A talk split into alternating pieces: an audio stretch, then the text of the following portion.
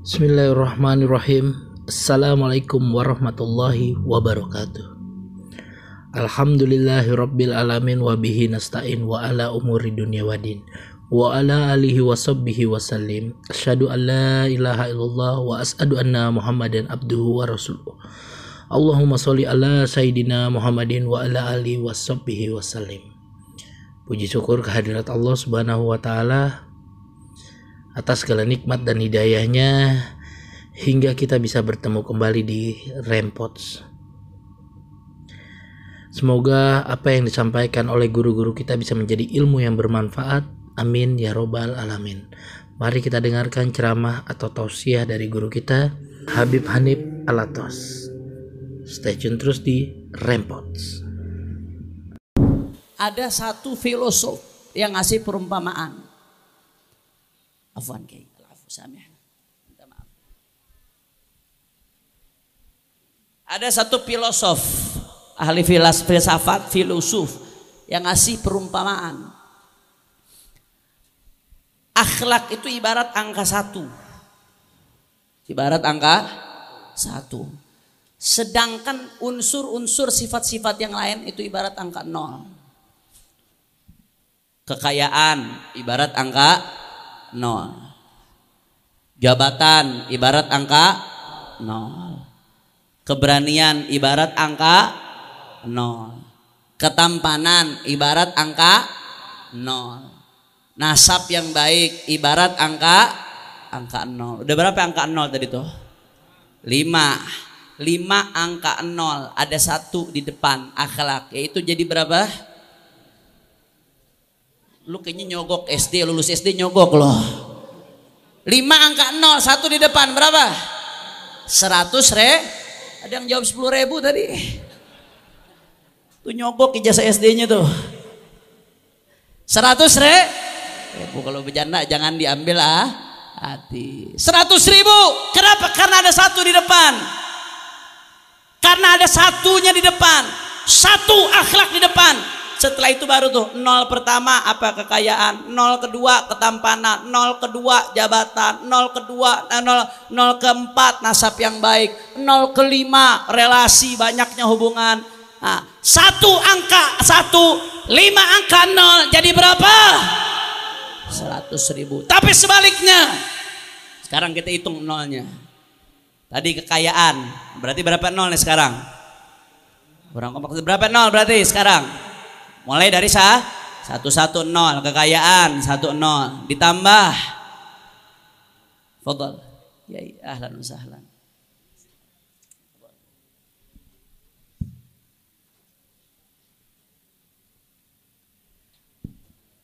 Ayo dari ulang, dari ulang, dari ulang. Kita mulai. Satu nol. Kekayaan. Berapa nolnya sekarang? Satu. Ditambah satu nol lagi ketampanan. Berapa nol sekarang? Dua. Ditambah satu nol lagi nasab yang bagus. Berapa nol sekarang? Tiga. Ditambah satu nol lagi kepintaran. Berapa nol sekarang? Empat. Ditambah satu nol lagi sekarang jabatan. Berapa sekarang? Lima. Ditambah satu nol lagi badan atletis. Berapa nol sekarang? Nah, banyakkan ini apa yang tadi nolnya? Bakannya. Tapi nomor akhlaknya nggak ada. Angka satunya digugurin.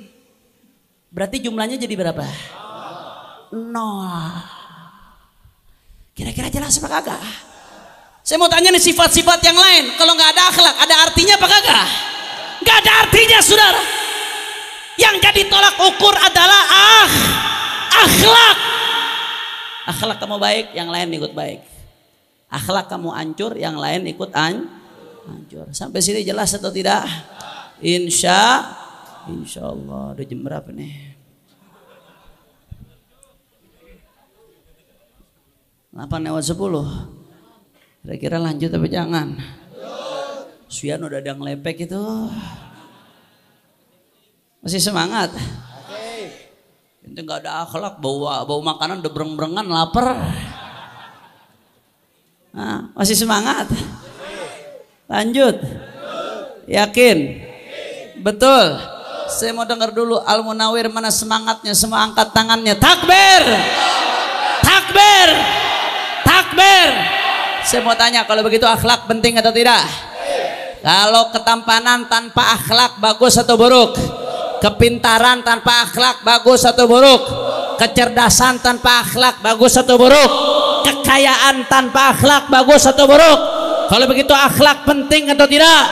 Akhlak besar atau tidak? Akhlak berharga atau tidak? Kalau begitu revolusi akhlak penting atau tidak? Takbir. Sallu ala nabi itu dia itu tuh tujuan Nabi saudara. Nah kita sekarang kembali ke judul kita. Nah ada yang masih ingat tadi judul kita apa?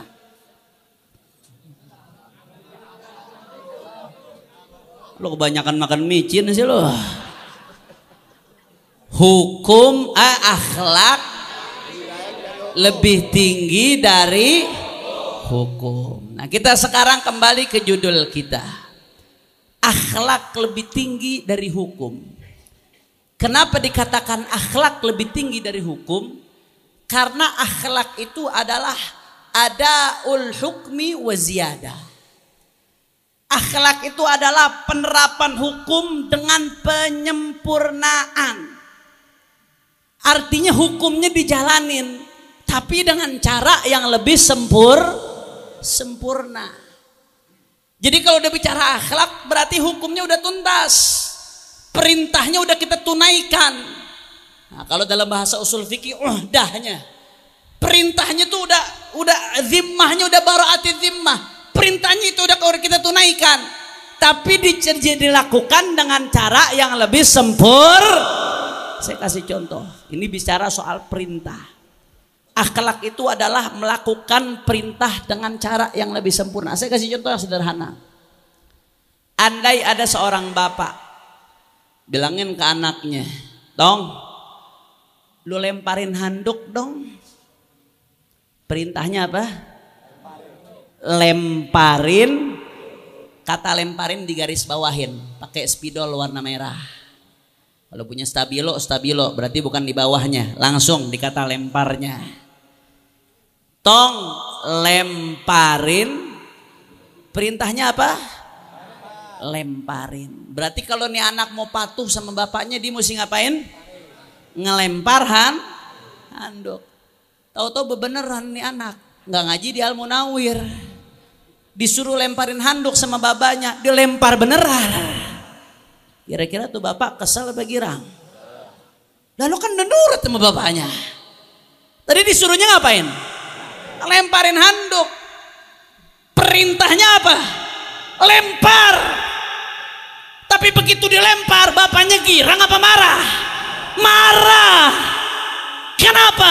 Lu memang udah taat perintah, tapi kagak pakai ah. Jelas apa kagak? Sekarang sebaliknya. Kembali ke perintah tadi. Tadi perintahnya apa? Tong lemparin. Perintahnya apa? Lempar. Subhanallah nih anak ngaji di Al Munawir saudara dididik akhlak sama Kiai Munawir Asali. Dibilang bapaknya, iya pak, dia bukan lemparin, dia ambil tuh handuk, dia samperin bapaknya, dikasih ke tangan bapaknya. Saya mau tanya, tadi perintahnya apa? Yang dilakukannya anak diapain? Dibawain. Berarti dia udah taat perintah belum?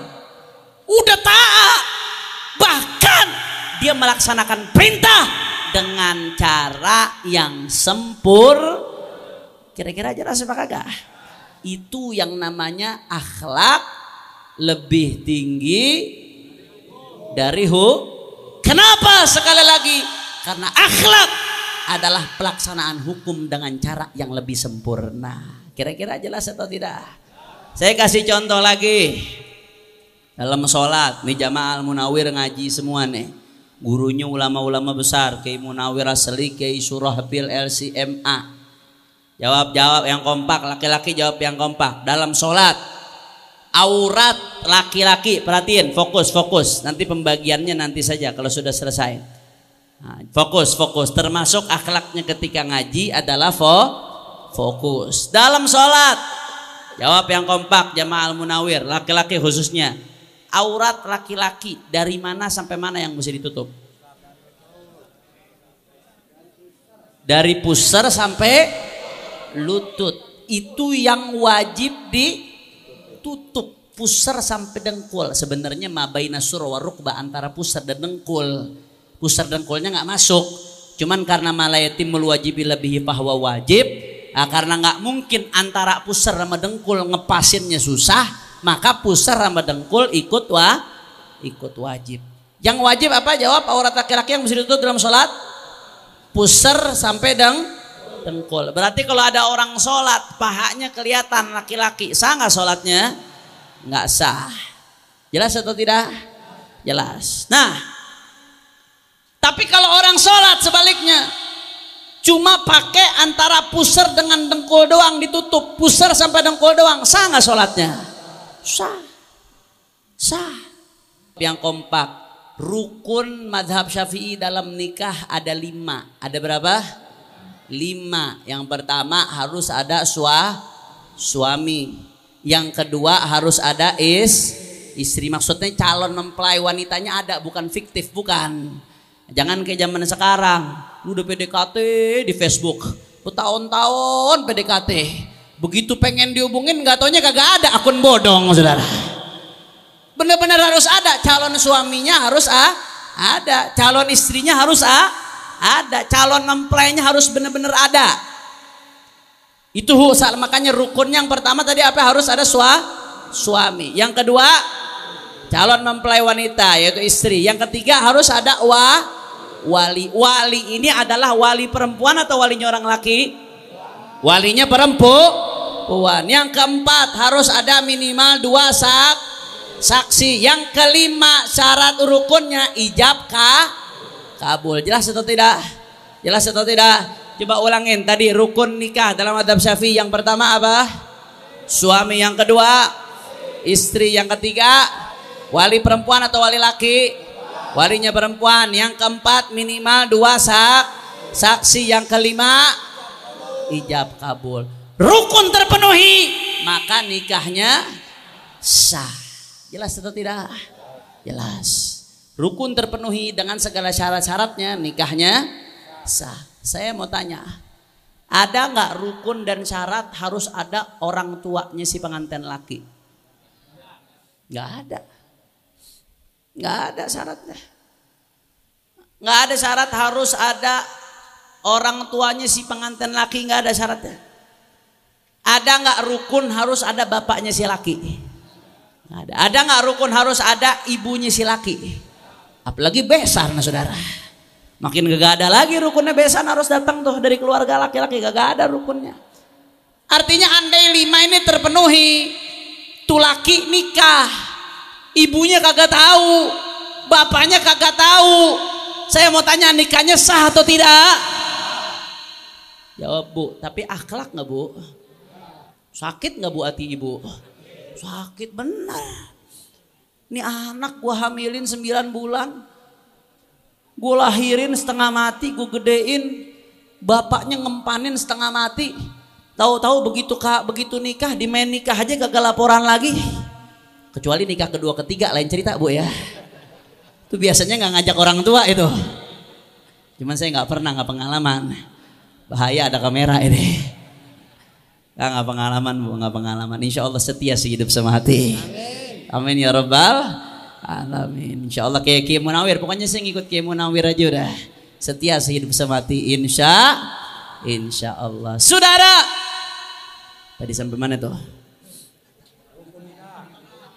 Gara-gara urusan kawin lupa yang lahir.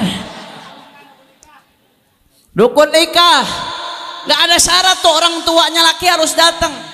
Tapi kalau ada anak laki nikah tanpa ngasih tahu bapak ibunya, tanpa restu bapak ibunya. Saya mau tanya secara hukum sah atau tidak? Tapi secara etika akhlak atau tidak? Adab atau tidak? Bahkan bisa ukukul waliden saudara.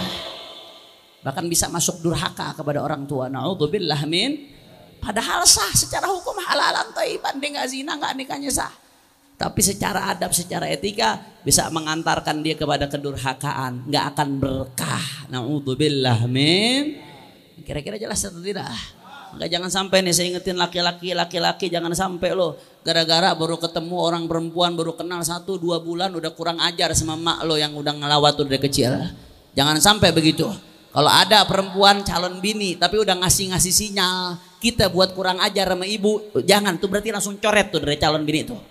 Coret, tuh tanda nggak bakal berkah. Naudzubillah min min dalik. Jelas atau tidak? Yes, insya Allah. Itu namanya akhlak di atas hukum. Makanya dari sini jelaslah akhlak itu lebih tinggi dari hukum. Kenapa?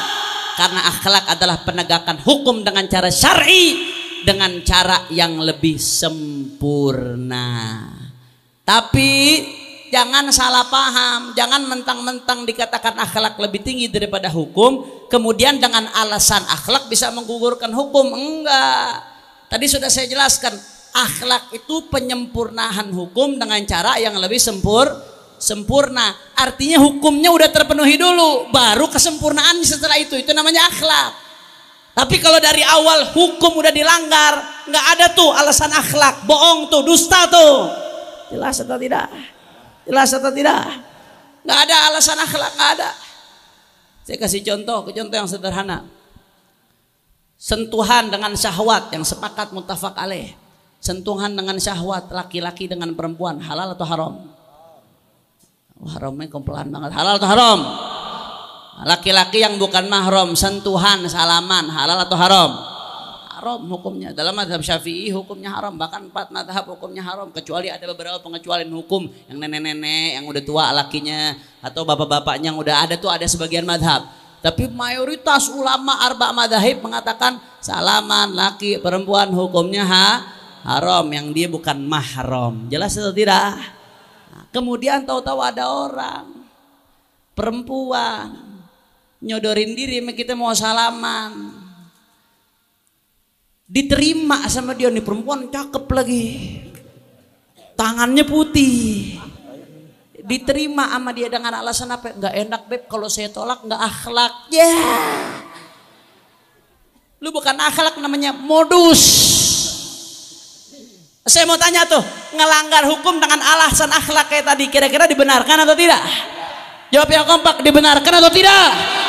Nggak dibenarkan saudara. Jelas atau tidak? Paham atau tidak kis ala dalik fakis ala dalik nah, kiaskan ke contoh-contoh yang lainnya. Nggak ada pelanggaran hukum yang boleh dibenarkan dengan alasan karena ngejaga akhlak. Karena akhlak itu adalah penerapan hukum dengan cara yang lebih sempurna. Saya kasih contoh lagi ngasih contoh lagi. Ini kadang-kadang nih anak-anak muda nih. Laki-laki dengan perempuan. Nah, begitu PDKT pakai akhi sama ukhti. Di Facebook yang laki mulai bilang assalamualaikum akhi. Yang ceweknya jawab waalaikumsalam ukhti. Yang laki nanya, akhi apa kabar? Perempuan jawab, ukhti, akhi baik akhi. Akhi apa kabar? Kata akhinya, baik ukhti. Ukti aja balik, akhi lagi ngapain? Akhi lagi tahajud, ukti. Tahajud chatting sama perempuan. Nah, perempuannya ditegur bapaknya, kenapa lu jawab nih? Nih hati-hati, gue udah tahu nih buaya nih. Lu jangan sampai kejebak nih, ini buaya pakai alasan agama nih. Jangan sampai lu kejebak. Gak enak bah kalau nggak dijawab takut nggak akhlak. Nah, saya mau tanya tadi tuh, tuh hukum PDKT-nya aja udah apa tuh hukumnya? PDKT yang mengarah kepada zina. Mukodimanya kan awalnya PDKT dulu, ujung-ujungnya apa? Zina. Zina awalnya apa? Mulanya PDKT, tarufun, awalnya kenalan dulu. Akhirnya lama-lama tegor-tegoran, habis itu minta WhatsApp. Habis minta WhatsApp, Sherlock, habis Sherlock ketemuan, jalan sekali, dua kali, tiga kali, ujung-ujungnya naudzubillah min mukadimatu zina itu masuk saudara. Kalau sudah sampai tahap yang parah mukadimatu hukumnya haram. Apa boleh dia melakukan haram dengan alasan akhlak? Boleh nggak? Justru ente perempuan ketika nyuekin tuh laki yang pengen modus, itulah akhlak. Ketika ente cuekin, ente nggak tegorin, ente nggak kasih hati, itu namanya akhlak dalam hal itu. Kira-kira jelas atau tidak? Makanya akhlak adalah penerapan hukum dengan cara yang lebih sempurna. Jelas atau tidak? Makanya kira kalau baca ulama-ulama itu, makanya orang kalau udah ngelanggar syariat udah pasti nggak berakhlak, saudara. Dan akhlak ini jangan anda kira akhlak ini cuma urusan senyum doang, enggak. Akhlak ini belum tentu harus lembut terus, enggak. Akhlak itu ada kalanya kita kita kalau belajar tasawuf itu sebenarnya ilmu akhlak. Nah ulama Syekh Muhammad Said Ramadan Al-Buti termasuk kalau ada orang yang mempermasalahkan tasawuf nggak apa-apa dah nggak usah sebut tasawuf sebut aja ilmu akhlak karena intisari dari tasawuf adalah ah akhlak Ente intisari belajar tasawuf tuh ente ngaji bidayatul hidayah, minhajul abidin sampai ihya ulumuddin. Intisarinya adalah adalah ah akhlak saudara. Intisarinya akhlak. Akhlak intisarinya. Nah, makanya akhlak itu nggak melulu lembut. Ada kalanya akhlak itu harus keras. Akhlak itu nggak melulu senyum. Ada kalanya akhlak itu justru cembe, cemberut. Saya kasih contoh. Ini mati lampu nih. Begitu mau contoh masuk PKI mati lampu. Jangan-jangan di kabelnya ada PKI ngumpet ini. Kira-kira lanjut apa jangan ini? Insya Insya Allah. Saudara, kita lanjut. Mak akhlak itu nggak melulu lembut. Ada kalanya akhlak itu nggak melulu senyum. Ada kalanya justru dengan kau cemberut engkau berakhlak. Saya kasih contoh. Saya waktu di penjara ngaji setiap habis subuh termasuk Ustadz Naman juga dan para apa namanya mantan ex pengurus Front Pembela Islam yang ditahan pada saat itu. Kita kalau habis subuh ngaji ke Habib Rizik. Tajul Arus Al-Hawi li Tahdhibin Nufus. Kitabnya Ibn Athaillah As-Sakandari, pengarang Hikam. Hikam Ibn Athaillah. Nah, yang terkenal di Indonesia kitabnya Ibn Athaillah Al-Hikam. Padahal kitabnya Ibn Athaillah nggak hikam aja ada juga kitab Ibn Athaillah yang gak, yang nggak kalah menarik, luar biasa isinya. Termasuk kitab yang direkomendasikan oleh Sayyidil Habib Umar bin Muhammad bin Salim bin Hafid. Direkomendasikan oleh para ulama. Termasuk direkomendasikan oleh Sayyidil Walid Al-Habib Muhammad bin. Beliau ngajar bahkan kitab itu saudara. Itu Tahjul Arus. Al-Hawi li tahdhibin nufus. Nah, di Tahjul Arus Ibn Athaillah mengatakan. Andai kata, andai kata. Ada orang mujahir bil ma'asiyah terang-terangan dia bermaksiat andai kata andai satu kampung kompak cemberutin dia kira-kira dia kapok apa kagak kapok maka cemberut saat itu adalah akhlak ente nggak negor pada saat itu akhlak kata Ibn Atta'illah sekandari saudara justru kalau ada orang misalkan di kampung sini ada segerombolan orang itu itu aja Segerombolan kerjaannya nokip, mabok saudara. Topi miring, anggur merah. Macem-macem mabok pinggir jalan mabok tujuh lima orang kadang berani negor. Bahkan kalau kita lewat senyumin misi bang, misi bang. Kita kasih hati, kita kasih senyum. Kira-kira nih tujuh orang nih segerombolan orang nih yang nggak berakhlak terang-terangan maksiat. Kira-kira kalau kita senyumin mulu kasih hati, kapok apa kagak? Merasa bersalah nggak dirinya? Merasa nggak merasa bersalah. Nah senyumnya ente pada saat itu tuh bukan akhlak, nggak bagus. Karena ente justru memotivasi dia untuk makin maksiat. Kata Ibn Atta'illah, kalau ada orang mujahir bil maksiat, terang-terangan maksiat, kemudian kompak penduduk setempat nyuekin dia, nggak negor dia, maka niscaya dia akan sadar diri, dia akan tobat kembali kepada Allah. Cuek, enggak negor, pada saat itu adalah ah akhlak. Yang gue lakuin nggak bener, dikasih sanksi sosial. Itu pernah terjadi di zaman Nabi, saudara. Oh kalau saya mau kutip hadisnya panjang. Di Riyadus Solihin tuh ente lihat hadisnya ada tuh. Bagaimana ada beberapa orang sahabat yang takhallafa anil ghazwah nggak ikut perang. Karena tidak ada alasan yang yang nggak padahal dia nggak punya alasan syar'i. Nah, tiga orang ini jujur, nggak berani bohong. Ada sebagian orang munafik gak ikut perang juga, cuman bohong ke Nabi. Bilang ya Rasulullah saya nggak ikut perang, saya punya udur ini ya Rasulullah. Sama Rasulullah diiyain, disenyumin. Tiga orang ini jujur, dia nggak berani bohong ke Nabi. Dia merasa salah saya, saya nggak ikut perang, saya salah. Dia jujur sama Nabi, dia nggak berani bohong. Akhirnya apa yang terjadi saudara? Nabi marah sama dia. Nabi cuekin, sekian puluh hari dicuekin sama Nabi saudara. Bahkan Nabi perintahkan ahlul Madinah untuk nyuekin dia. Jangan ditegur. Bahkan istri-istrinya pun disuruh cuekin, saudara. Masya Allah. Saya mau tanya kira-kira yang diajarin Nabi ini udah pasti akhlak atau bukan? Akhlak atau bukan? Akhlak. Tapi Nabi ngajarin untuk nyuekin saudara. Akhirnya apa? Karena ketulusan itu orang dia merasa bersalah ini sahabat. Merasa dirinya bersalah, merasa sedih diomelin sama Rasul sallallahu alaihi wasallam.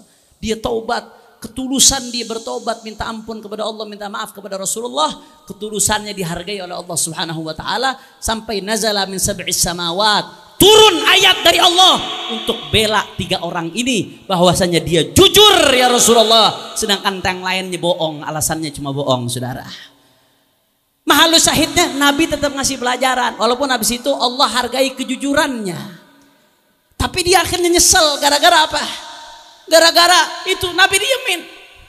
Dia nyesal.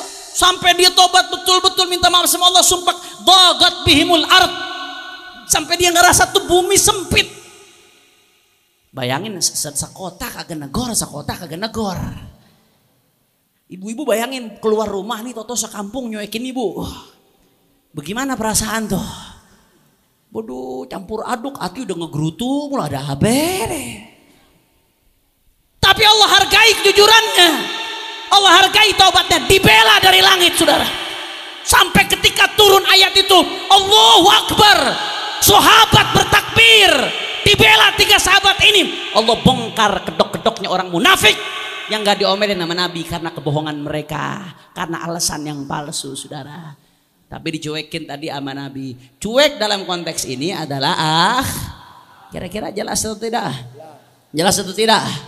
Ente ngadepin orang yang maksiat terang-terangan, tegas itu akhlak. Udah dikasih tahu baik-baik nggak bisa, dinasihatin dengan lembut nggak bisa. Udah dinasi cuekin masih nggak bisa juga. Ente ngomel sama dia, ente ngomel, ente ngoceh, ente nyerocos sama dia. Itu akhlak pada saat itu saudara.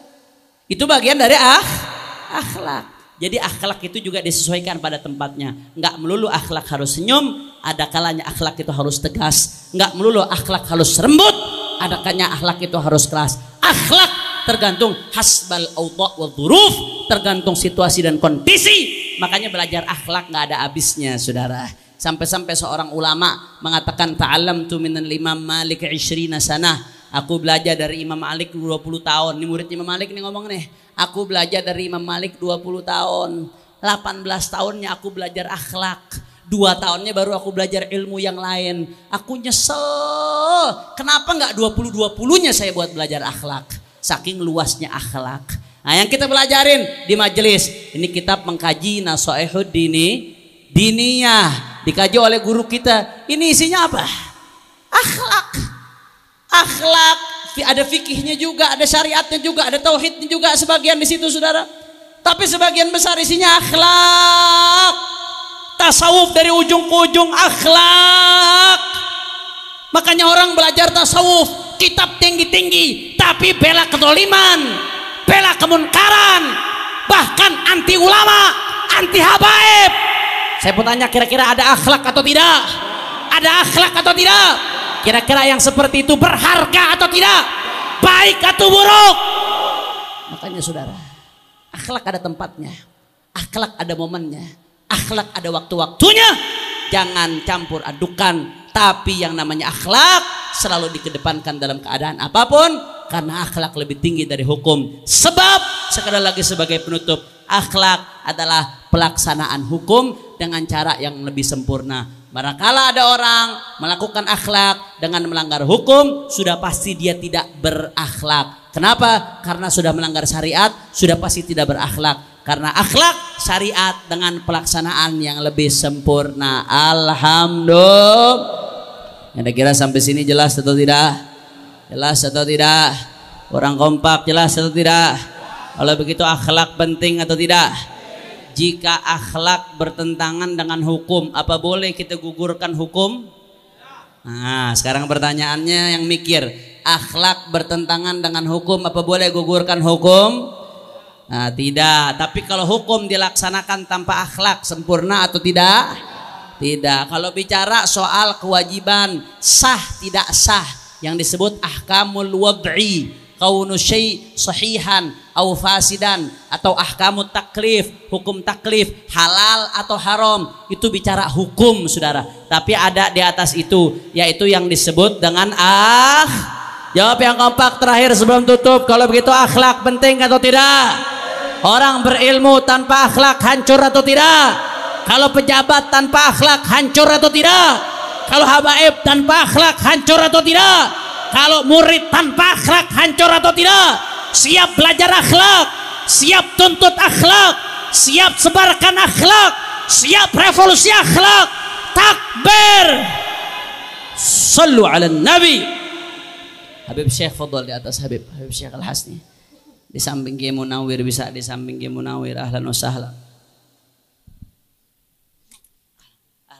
Begitu juga Habib Zain bin Umar. Ini beliau ketua Front Persaudaraan Islam DKI Jakarta yang baru. Khair. Begitu juga Ki Munawir Alhamdulillah sekarang jadi salah satu majelis syuro Front Persaudaraan Islam DKI Jakarta. Kita doain mudah-mudahan kepengurusan yang baru diberikan kekuatan oleh Allah untuk istiqamah terus memperjuangkan dakwah dan amar ma'ruf nahi munkar serta menyebarkan ah akhlak dan membela bangsa, agama dan negara kesatuan Republik Indonesia. Sekali lagi sampai sini kira-kira jelas atau tidak? Insya